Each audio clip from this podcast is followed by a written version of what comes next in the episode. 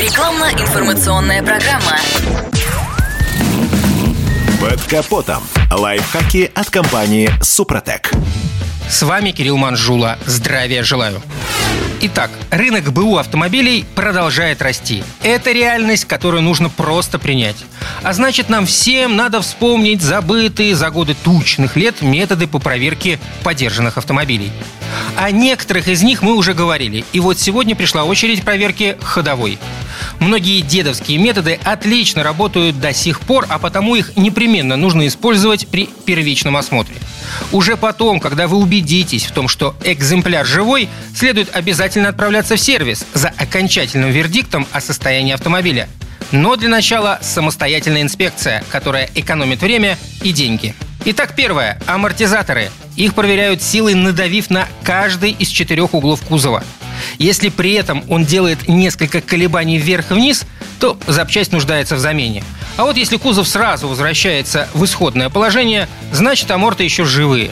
Неисправности определяют и по внешним признакам.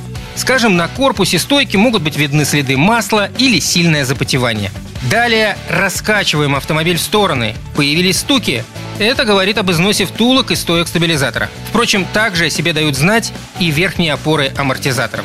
Оценить, насколько просили пружины или рессоры, тоже несложно. Если обычная легковушка не подвергалась тюнингу, то между кромкой арки и колесом должно помещаться 3-4 пальца. В ином случае упругие элементы, скорее всего, устали. Кстати, заглянув в колесную арку, можно увидеть и то, что один из витков пружины обломан.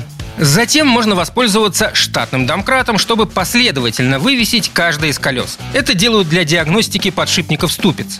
Подвешенный башмак должен свободно вращаться. Никаких заеданий или постороннего гула не допускается. После, взявшись двумя руками за шину, покачайте колесо.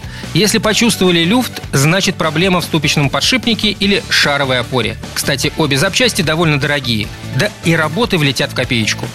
Наконец, осмотрите покрышки. Если на них неравномерный износ, то, возможно, замены требуют сайлент-блоки.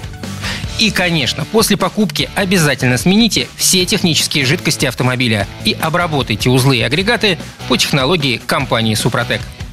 На этом пока все. С вами был Кирилл Манжула. Слушайте рубрику «Под капотом» и программу «Мой автомобиль» в подкастах на нашем сайте и в мобильном приложении «Радио КП», а в эфире с понедельника по четверг в 7 утра – и помните, мы не истина в последней инстанции, но направление указываем верное. Спонсор программы ООО «НПТК Супротек». Под капотом. Лайфхаки от компании «Супротек».